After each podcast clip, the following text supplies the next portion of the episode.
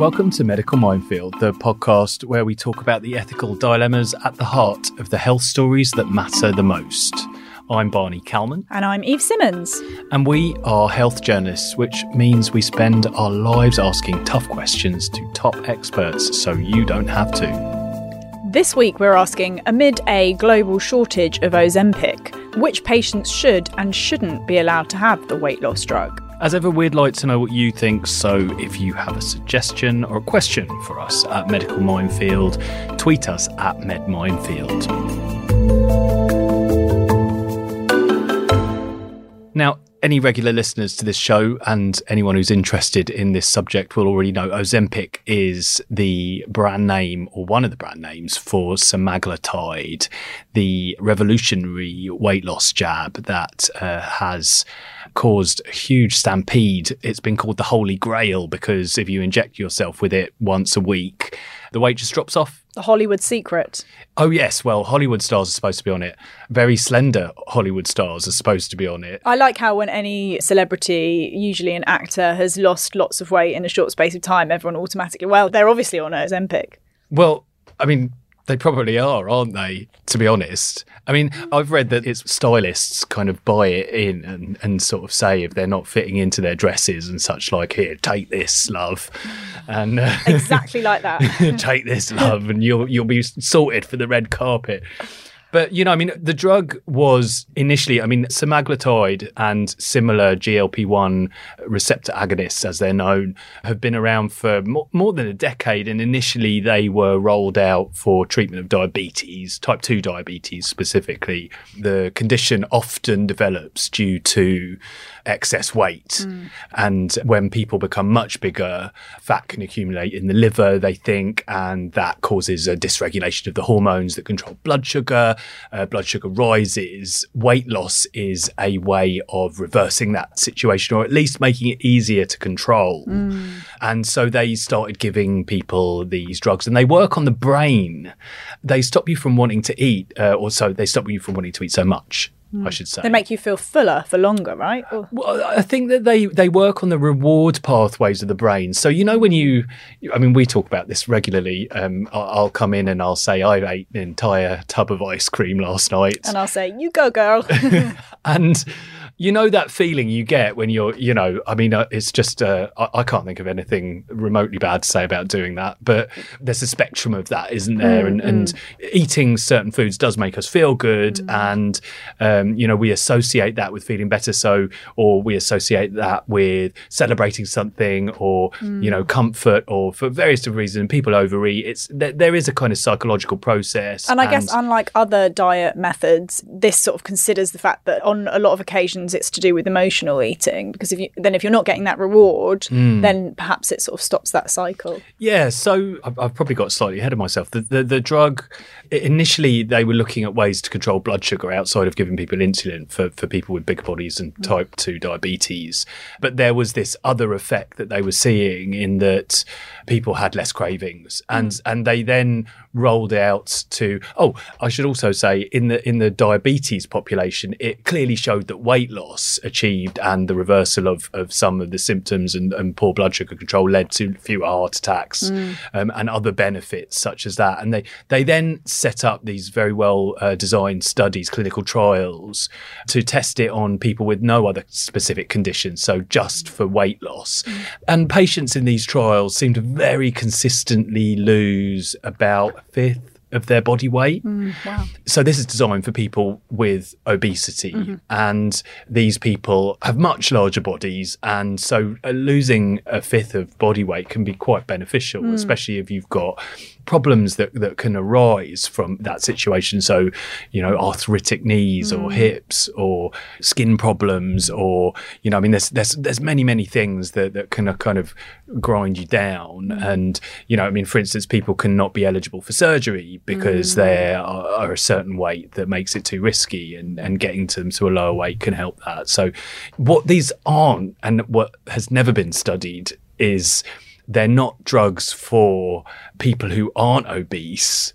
or very overweight mm. to get slim. Mm. And and that appears to be somehow, somewhere along the line, the message has got out that these drugs can get you thin or keep you thin. And it seems certainly that if you look at social media, there's an amount of rhetoric that this is a, a slimming drug when in fact it's an obesity treatment. Mm. What I found fascinating was that I believe this was a, a situation that was happening over in the US because as far as we're concerned with NICE, with the health authorities' guidance, this is only available for patients with at least one weight related health problem. That's quite an open thing for NICE to have said. So you're talking about the March NICE guidance that said that basically opened up the possibility of semaglutide in certain doses to be given for just being overweight, whereas previously semaglutide had only been available to people with diabetes as well. Mm. And that was the big change that happened this year. Oh, but you have to have one weight related health problem. That's that what be said. anything. That's what they've said for the NHS. So that's how NICE have come up with their cost effectiveness. Mm-hmm. Because if you've got, you know, and that could be arthritic knees, or it could be diabetes, or it could be a skin condition, Mm. or it could be something else, or it could be the need to get, have surgery. Mm. And that's how they've come up with their cost effectiveness proviso, Mm. which is what they do. Um, but the actual drugs are licensed. So that the newer drug, so semaglutide comes under different brand names, and the older version for diabetics was called Ozempic. And the newer version, which is being marketed just for the weight loss, mm. is called Wegovy. right. And the Wegovy version is the one that's licensed for weight loss, whereas Ozempic is only licensed for people with diabetes. so, how are people without lose weight. diabetes getting hold of Ozempic? if you're a doctor, you can prescribe off label. Off-label. It's perfectly acceptable for a doctor because it's the same drug inside the, the injector pen. It's perfectly acceptable for a doctor to say, you know, there's enough evidence, which there is, for me to safely prescribe this drug, which has got the same active ingredient. We, we know Yeah. what it would do. Okay. And and so that's yeah called off label prescribing, and it's it's a perfectly acceptable. And thing to over here, that's happening privately. Yes, that's correct. It wouldn't happen on the NHS routinely. Mm. Although I'm not entirely sure if specialist weight loss clinics may have been offering it. Mm. But specialist weight loss clinics are very few and far between. They reckon about 400,000 diabetics take um, Ozempic in the mm. UK, and the weight loss clinics have the capacity to treat about 25,000 more. So if you think about the obese population of 10 million or whatever it mm. is, it's not that many people that, that really have access to it. And the extreme interest in the drug globally has meant that the one factory in Denmark that produces semaglutide has basically struggled to provide uh, that that drug. There's a massive shortage. No mm. one can get it. Mm. And you know, Ellie Cannon, our GP columnist, wrote about the problems and asked readers if they'd had trouble getting it. And we we had a torrent of of emails from diabetic readers who said that they had been told that they couldn't get it. And they were furious mm. about the idea that people were using it just to lose weight. They were saying, I need it to control my diabetes. My diabetes puts me at risk of a heart attack. Whereas, you know, other people just want it for cosmetic reasons. They just want it, they, they just want to look better and feel better. And I mean, it's an interesting uh, conundrum there. And uh, I mean, the MHRA have stepped in, our regulator, drug regulator, and have said, so, so I should probably say to confuse matters more, Wegovy is not available in the UK, despite the ruling by NICE. They've never managed to ramp up production of Wegovy enough to supply the UK with it. So we only have Ozempic Right. in the UK. And once they sort out their production system and factories, which will not happen for a year and a bit, mm. then all the drugs will be available. Mm. Um, but until then, we've got this very limited supply of just the Ozempic, I believe. And the MHRA have said no prescribing off license, full stop. Mm. So that means no one without diabetes should be prescribed it. We've been online this week and found that private clinics online are still prescribing it to people who don't have uh, diabetes. We posed as would be patients and uh, went through the, the consultation process, which is basically filling in an online form, ticked all the boxes saying no pre existing conditions, no other conditions, no diabetes, etc. I just want to lose weight and they were happy. Two, two of the the four most well known clinics, online clinics offering this, were happy to send us as long as we paid about two hundred and fifty quid per month supply. Just backtracking slightly, so on the NHS. It is permitted to prescribe it to patients with who don't have diabetes but have a weight-related health problem. So does that mean that the MHRA has ruled that that can't happen either? Yes, it's confusing. So the ruling in March would have covered Ozempic being prescribed off license. Right. Because it's still semaglutide, and that's what it says in the NICE guidance. Right. But it would be an off label prescription because they would have to choose Ozempic because there is no Wegovy in Britain. Right. Okay. So you shouldn't be prescribed it on the NHS if you don't have diabetes either, right now. Right now, the MHRA has said to prioritise diabetes patients. Mm you're not allowed to prescribe semaglutide or you're not allowed to prescribe any GLP-1 RAs, which mm. is the term for these, off label, which basically will mean that no one except for diabetics can be prescribed it. Okay.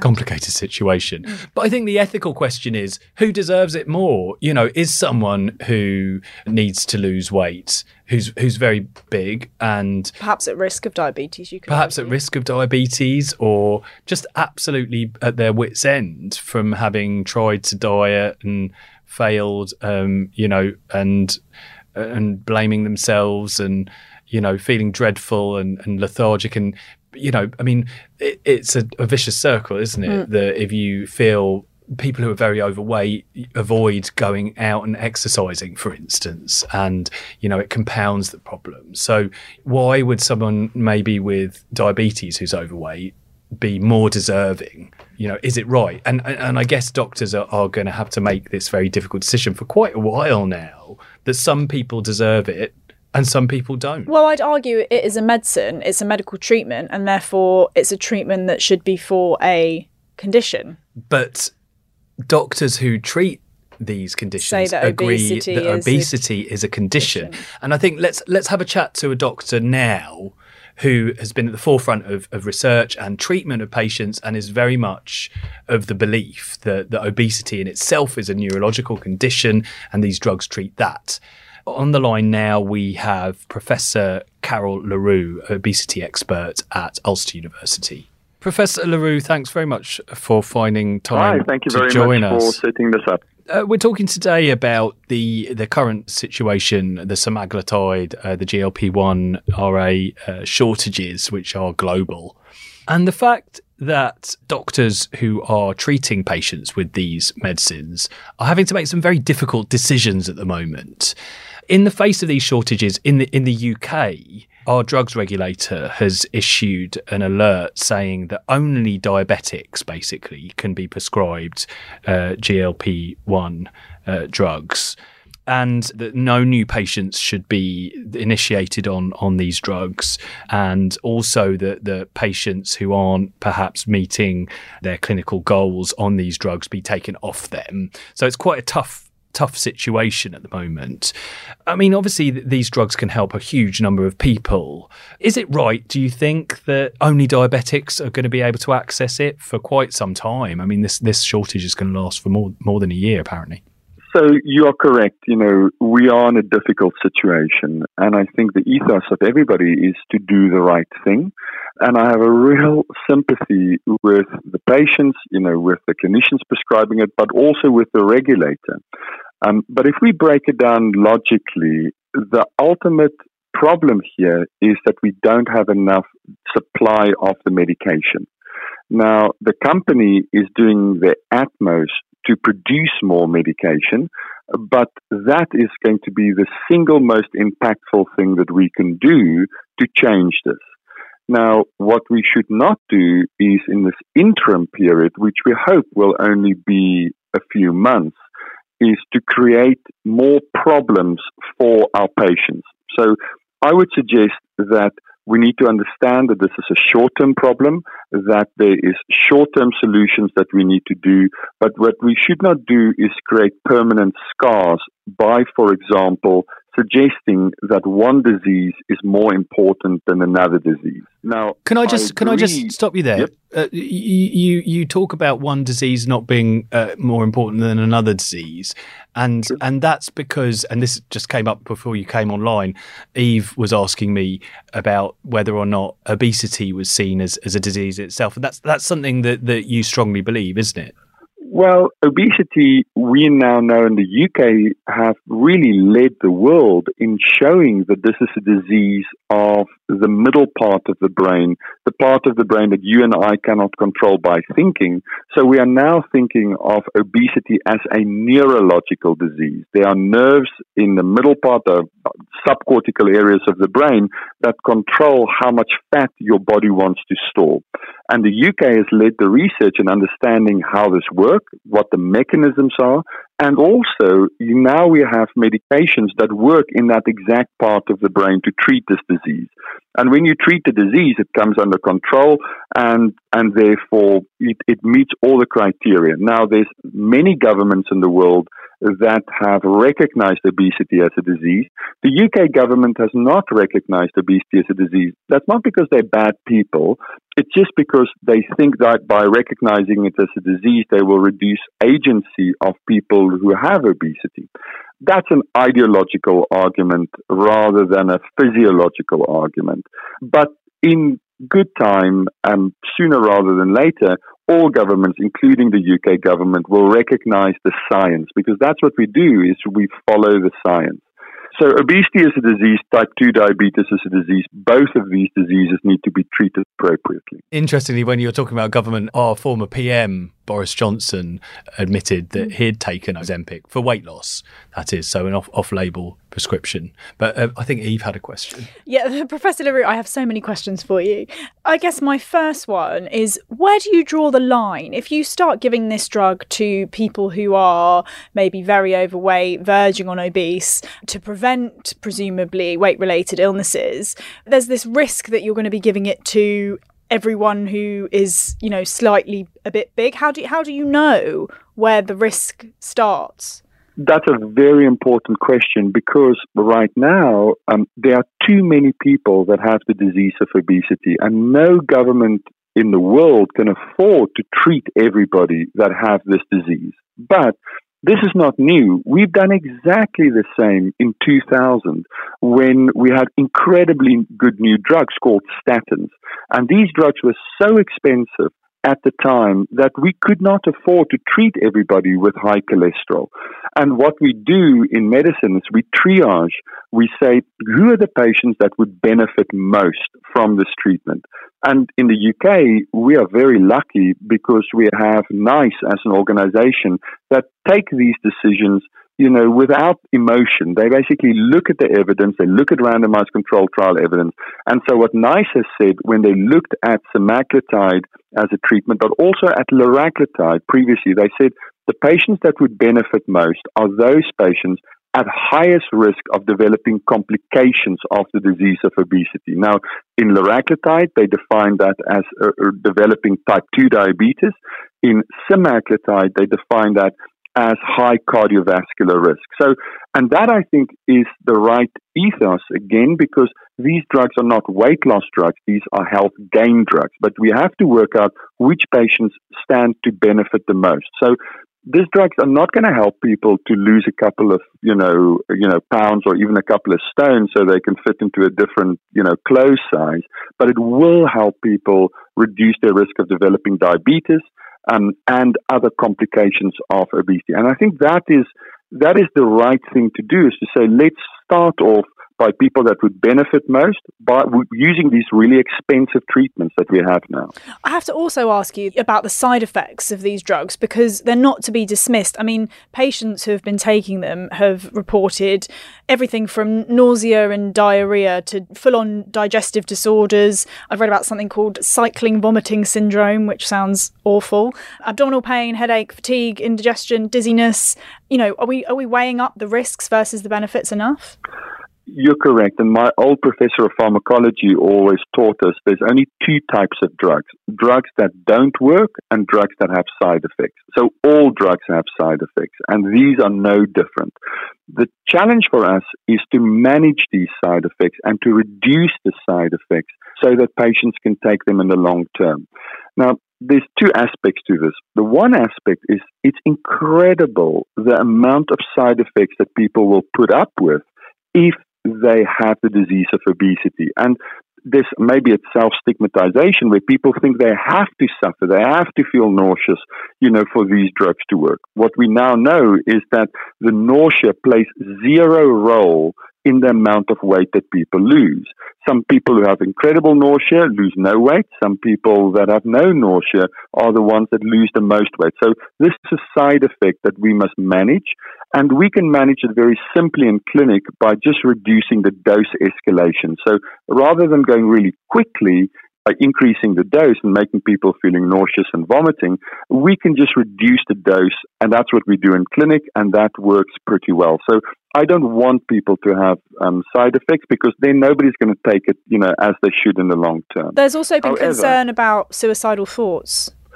Correct. And again, if we look at the best treatment we have for obesity, which is bariatric surgery. And we've had that treatment for the last 50 years, and that treatment provides about 25% weight loss. What we see after bariatric surgery is a fourfold increase in suicide. We don't understand exactly why that is. Um, but when we dig into the data, what is becoming clear is that surgery per se doesn't have a mechanism that causes suicide. And these medications don't have a, a, a, mechanism that would suggest that it would drive suicide. But you could imagine if you're somebody living with the disease of obesity and you go on, you do lose 25% of your weight, and somebody has told you that your life is going to be magical if you lose 25% of your weight because somebody has sold you the idea of before and after photos, and you know, all your problems is due to the disease of obesity. Now, suddenly, when you are 25% less light, um, or less heavy rather. Now what happens is you wake up next to the same partner, you drive the same car to the same job, and it turns out that actually the disease of obesity wasn't the cause of everything that was wrong in your life. And, you know, but it just comes down again to the stigma associated with obesity. So we should not overpromise and we should recognize that people who are living with obesity, you know, have a lot of things to face, including stigma from society that we have to address. So, in summary, I don't think there's a physiological mechanism that would link these medications with increasing suicide. However, I think the disease of obesity and how we treat people and what we drive expectations, that may change, you know, how people think about it. So, so it is complex, but it's also not that difficult to understand, you know, if we actually are just working through the science in a logical way.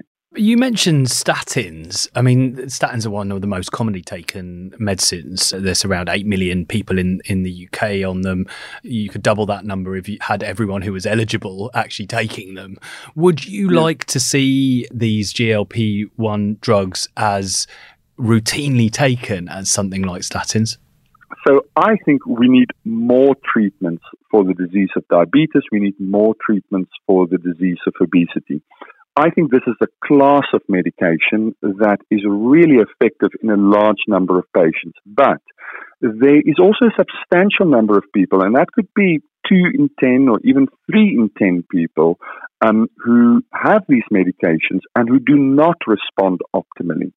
Um, so what that tells us is that obesity is unlikely to be one disease. There's probably multiple diseases that lead to increases in adipose tissue and fat cells, and therefore we need more than one treatment. So we need more nutritional therapies, more pharmacotherapies, and more surgical therapies if we're really going to make the difference. This is a really effective class of medication. It's a really safe class of medication. And it's very reasonable for people to start on the medication. But if they do not respond, they should not continue. And the interesting thing is, we can tell within three months. So if somebody hasn't lost, we would say approximately a stone in the first three months, um, then they are not an optimal responder to this treatment. And hence, you know, we may need to consider stopping this and trying something else. So I think it's a reasonable place to start. I think because it's the best we have, it's the safest drugs that we have. But it's very important to say not everybody is going to respond, and we need therefore more treatment. Having said all of that, there is the majority of patients in the world, and certainly in the UK, that do not want to take medications for obesity because the patients don't think this is a disease. And, you know, why would you take a treatment, a medication, you know, for the rest of your life if you don't think you have a disease? Now, that may also change, you know, as time goes on and science goes on. But it's unreasonable to think that everybody that has the disease of obesity would want to have medications. But what we need to do is we need to connect those patients that do want to have a treatment for the disease, that do respond to these treatments with these treatments. I just wanted to pick you up on something you said about taking a medication potentially for the rest of your life. That was something that you said, I, I believe, yesterday in a in a media briefing that was um, picked yeah. up and and and uh, got a lot of coverage this morning. Is that something you really believe that if you start taking these GLP one drugs, that, that you should actually just be on them for the rest of your life? Yeah, so uh, we always say in science we don't believe, we think. Um, you know, so from that point of view, if we look at any other chronic disease, you know, say for example, asthma, and we have a really effective treatment for the asthma, what we will never do is treat somebody effectively with inhalers or even oral medication for asthma. And once you have their asthma under control, you would stop the inhalers and ask them just to be really motivated and breathe through their, you know, bronchial restriction. So, or we wouldn't give somebody a blood pressure medication. Now we understand hypertension is a chronic disease. We get their hypertension under control, and then once we they have that under control, stop the medication, and then say to them, just you know, don't become anxious and increase your blood pressure because we understand the biological mechanisms of these diseases. And what we have now is medications that really address those biological mechanisms. We need to be clear that, you know, if we take medications such as the GLP-1 analogs, we do not make patients more intelligent and we do not make them more motivated. What we do is we treat the disease of obesity and the disease comes under control. And that's why what you would find very often is that, you know, if two partners that live in exactly the same environment um, the same household, they take the same treatment. The one will have an incredible response and the second one won't respond at all. It is not the smart people that listen to us that lose a lot of weight and the people that don't listen that don't lose weight because it's biology.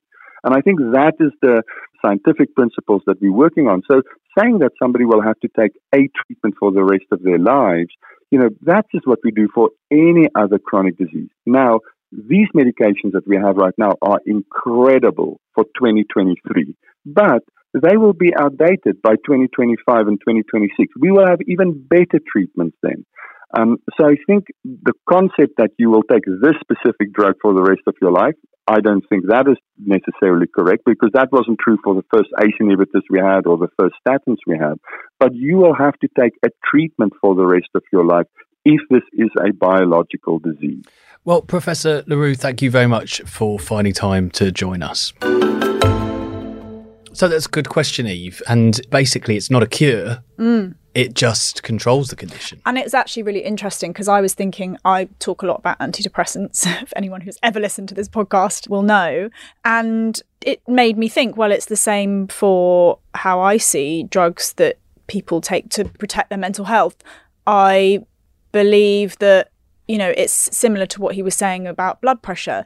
Often you see people take antidepressants, they feel better, and then they come off them, and then lo and behold, in a few months' mm. time, they start to. Well, it's the, it's the, same with statins. Uh, you know, it's it's it's a very common story. And, and it's totally. I, I interviewed a, a, guy a few years back who had given up mm. statins uh, in just those circumstances. His doctor was telling me that this is a very common scenario that people have a heart attack they get given all the medication, they feel better, and then they stop taking all their medication, and then they have another heart attack. It's interesting, isn't it? But it, but when you when you put it like that in terms of asthma, you wouldn't just chuck away someone's inhalers when well, they haven't is, had a. I think we've talked about this before. I think that there's very much a kind of there's a, a moral barometer mm. on all of these things and we don't judge people for being asthmatic we don't judge people so much for high blood pressure yeah, um, yeah. i think you know when it comes to statins there's certainly a moral element isn't there because it is you know, having high cholesterol is linked in many people to diet, and and you know, Mm. there are people who think you should just eat a Mediterranean diet. But this this idea that you're somehow more of a sort of capable being if you're able to not take medication is Yes. just ludicrous as far as I'm concerned. well, next, I think we should hear from someone who's taking the medication. On the line now is Jeanette, who takes GLP 1 drugs for weight loss. She doesn't have diabetes. Jeanette, can you tell me about when you first started taking, well, is it Ozempic that you take? Yes, Ozempic. Ah, okay. And so when was that prescribed? I started it on the 11th of May. And what led you to being prescribed that? Well, I, I wasn't prescribed it. I went to a private clinic. Right. Um, I, I'd read about it and I thought, oh my goodness, this the thing that everybody who's overweight has been wanting for many years. So I thought, well, I'll give it a try. Um, and my daughter had said, well, why don't you try it? And, Hmm. you know, she's highly qualified in dietetics, etc. So I thought, well, I will. So I did. and is weight something that has been a concern for you for a long time? Oh, most of my life. And you've tried diets and exercise routines and that kind of thing? And, and Well, I'm not big on exercise. Don't worry. Some of us aren't. Yeah, I'm, I'm with you on that.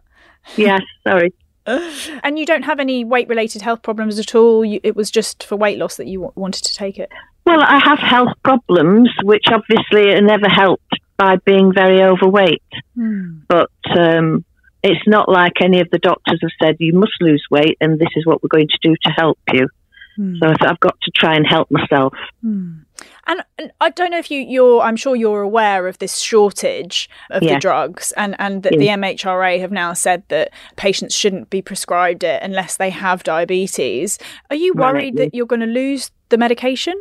Well, I finished the I, I finished the course, and I'm afraid it, it just didn't do anything for me. In ten weeks, I only lost nine pounds, so I, wa- I won't be paying two hundred pound again for nothing. I can lose a pound a week myself. How much were you expecting to lose? Well, they tell you that you're going to lose lots of weight, and they have a the, this particular clinic has a web page, and there's lots of nice things put on by people who it's, they're losing lots of weight. I mean, I I know that it's not good to lose lots of weight quickly. Uh, I don't want to be left with loads of saggy skin. Um, however, you know, I was expecting to lose more than nine pounds in ten weeks. Do you, I mean, you obviously haven't had the effect on you that you desired, but do you think Yeah. that it's obviously been very successful for a lot of other people? Do you think it should be available for people who are struggling with their weight? Perhaps they are, you know, struggling with obesity, living with obesity, and, and finding it very difficult to lose weight, but maybe they don't have diabetes. Do you think that it should be available for those patients? Well, I think it should. I mean, obviously, this is something that when they when they developed the drug, it was specific for diabetes, and this has come out afterwards that oh, actually, it helps people who have weight problems. Um, so I don't see why it shouldn't. People with weight problems have got as many probably health problems as anybody, but so long as the people who need it for diabetes are getting getting sufficient, I think it would be nice if they made more so that there was, there was enough to go round. Jeanette, can I just ask? So you took it for two months, but that you didn't want to. You didn't want to keep taking it. Is that right? Well, I just, I mean, it it wasn't an easy ride. I did everything I, I, I did everything I was told to do, Yeah. um, but I was having a lot of, um, you know, the side effects, of nausea and bloating and bowel problems, if you like. And I thought, oh, I can't imagine being on this indefinitely if I'm if you're going to suffer with these side effects. Mm. I would have carried on with it had I lost more weight. But I thought it's a lot of money to pay each time, and the clinic's never been in touch anyway. It's Oh, like, really? well, they've had, they've had my money, and I've never heard a thing from them. I did think that they might just contact me to say, "How was it going?" Yeah. You know. But obviously, they know that I haven't gone back to get a second lot. H- how much were you paying? I I paid two hundred pounds for it. And that's Uh, two hundred pounds for a month. well for the for the amount that you get um, one pen and it's it lasts you eight to ten weeks so i managed to yeah yeah so in that it's not a lot, a lot ten pound a week you think that's fine that's doable But when you've got a lot of weight to lose, as I have, that could go on for months and months. If you're losing the weight, you don't mind so much, but if you're not, you do. Jeanette, what kind of effect did you notice in terms of curbing your appetite? Was there a big change? Well, I think because I felt nauseous a lot of the time. You don't want to. I mean, I would have an appetite and I'd think, oh, I could just eat such and such. But by the time you, you know you sat down to eat something, you didn't really want it. So I, I expect that that was part of yes, that was the effect it was having on me. And when Um, when you finished the course, did you continue that sort of apathy towards food, or or did it all the kind of cravings come back? Well, I'm 72, so my appetite is decreasing, thankfully, and I'm consciously trying to carry on doing the things that I was doing when I was having the injections. So, you know, it's portion control, it's calorie control, if you like. But I mean, I can do those things without having the injection. Hmm. Um, and so- pay two hundred pounds. Yeah. And have you continued to lose weight? Has your weight stayed the same, or um, have you regained No. it? it's a sort of I think I put on about half a pound actually. I Right. finished it um, a couple of weeks ago, and I think well, you know, but I mean, I I get on the scales once a week, and I think right, I've got to do better than this. So Mm. It's just a long slog, though, isn't it? If you've got a lot to lose, Yeah. um, but I, I'm going to persevere because I know that it's it's better for my health. I was very poorly last year and I nearly died, and this is one of the things that I need to do for myself to help me. I want to live a bit longer, so Hmm. you know, being overweight doesn't help anybody with anything, does it? Well, we wish you the absolute best of luck, and thank you so much for finding time to talk to us. Certainly, in the clinical trials, the nausea tended to pass, according to the drug company, which, of course, they would say.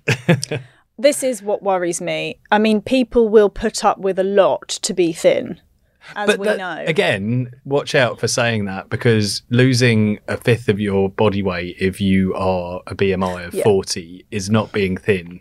Okay, well, not being thin, but losing weight, the association of weight loss. And if you think of somebody who is maybe has lived with obesity for many, many years and is kind of, you know, at the extreme end of the scale and has probably spent many, many years desperately chasing this dream of being able to lose at least some of the weight. Again, slightly judgmental language there, the dream. Like it's it's an aspirational thing if you're very obese and suffering from all kinds of health problems to want to improve your health. I mean, I think Jeanette's d- was was a, a good example. She just says she wants to live a bit longer. No, absolutely. But what I'm and saying it's not it's that's not her dream that's very human desire Of course, but when you want something, you Yeah, will put up but- with. okay cancer Well, is that a fair comparison? You, are saying you put up with chemotherapy, you put up with very extreme side Mm. effects because you want to live longer but not for the potentially for the rest of your life. No, and obviously uh, Jeanette had weighed up the risks and benefits herself, and it sounds like she was in what you'd say, what Professor Le Roux was talking about, this uh, third of patients who don't respond really to, to the medicine. Um, and Or maybe then if she'd have carried on taking it, she would have responded more, or it would have just been well, he said in- gradual. for he her. said in two to three months you can tell, "Oh, really interesting." um, and also, sounds like terrible monitoring from the private clinic that she was under. Well, surprise, surprise. You know, I mean, we we discovered this week when we were signing Mm. up, they ask you a couple of questions and get you to send a picture of your feet on a scale, and then as long as you can input your and you can cut out your face. as long as you can input your credit card details, I don't think they care. But it would lend itself to this idea that, that yes, what's needed is another option for Jeanette because I hate the idea that, that she is, uh, you know, in some way going to blame herself for her ill health when there's quite a lot of evidence now that uh, uh, certainly that, that weight gain is a consequence of imbalances in the brain. Um, and it's not just because you're weak willed or didn't try hard enough. and and potentially if there was a sort of army of tools that doctors could draw on it would reinforce that idea for patients that you have a, a disease you have an illness that you can't control and therefore that's why there's lots of things that we have to help you Yeah, I completely agree. I completely agree. And there will always be people that are going to say, you know, it's it's all their fault. And some people say you should never have a nose job or you should never take statins because you could go on a, a lovely Mediterranean diet. And and I just think all these people aren't really attempting to walk in another person's shoes. I think there's just so much sort of trauma from the diet pill scandals of the 1960s Oh, and 1970s. Uh, w- not even that long ago. I mean, you know, right up until well, I mean, there was one one drug that they're still flogging called I think it's Alli Orlistat, Oh, and that's the one that if you take that makes you pee yourself. Yes, unfortunately. Uh, well, if you if you eat too much fat because it you can't, it stops you from absorbing fat, and so obviously it just runs right through you. I mean, that's what's awful about this is like a lot of people who I've spoken to who have lived with obesity for a long time really struggle with the sort of this feeling of guilt and shame and it's horrible. And then you also have to put up with these like, you know, horrible, awful side effects. And it plays into that idea that it's a punishment and that it's, you know, you have to put up with these horrible things because you've got yourself into this situation. And I But just. I mean, Sarah Vine, who takes semaglutide, um, our colleague Sarah Vine, she doesn't suffer from any of those kind of side effects. Although she does quite spookily say that she doesn't enjoy eating food at all anymore. But to, for her, it's worth it because of how absolutely miserable being overweight made her feel. Uh, so you know, it swings around. And I guess you could say, well, that's what you need to deal with. Why is it that being overweight makes you feel so awful? But then not everyone has all the money to spend on therapy. very true and it gets you back to this kind of you know healthy at every size argument which is you know it's a tough one as well isn't it because you know perhaps you're not healthy at every size Well, i mean certainly being very underweight isn't healthy no, but I think that the well, I mean, some of those um, dietitians in that space argue that it's about focusing on healthy behaviours and healthy changes in your life rather than just the sole goal of losing weight. And that as a as a byproduct of that, you do end up losing weight. But I think I think Lizzo is is a brilliant uh, uh role model in this space mm, personally, mm. and it, it really interests me that that whenever she posts clips of herself exercising or if she loses a bit of weight, people get furious and say she's somehow betraying. Uh, the healthy at every size, you know, the body mm, positive movement. And I think you can be both. I think you can be body positive, like she is, Yeah. absolutely incredible musician, uh, you know, a, a virtuoso, a star, an amazing dancer, great fashion, fabulous performer. fabulous performer. Uh, you know, she does have a bigger body. But you know, whatever her personal story is, you know, she's exercising. She wants to be healthy, and that's what she said. She wants to be healthy. Yeah. And and you know, if that does might it might you know might well involve losing weight for her. She's not ever made that claim very specifically, mm. but she clearly is health conscious. Mm. So you know, you you can be both. You can be body positive and want to do the best for your health, and you know possibly you know that that's going to involve losing weight if if you manage to do that I have to say, I did really enjoy her TikTok series on um, all of the junk food that she ate while she was on her international tour. oh really? It was top notch. Actually, junk food is not the correct term, and I regret she- that. She just ate delicious food, but some of it was fried sounds good to me and breaded. well that is all we have time for this week you can read all about the glp-1 drug shortages in this weekend's the mail on sunday and all the latest health news which you can consume in newspaper format on mailplus.co.uk or on the mail app we'll be back with another topic on Medical Minefield next week. See you then. goodbye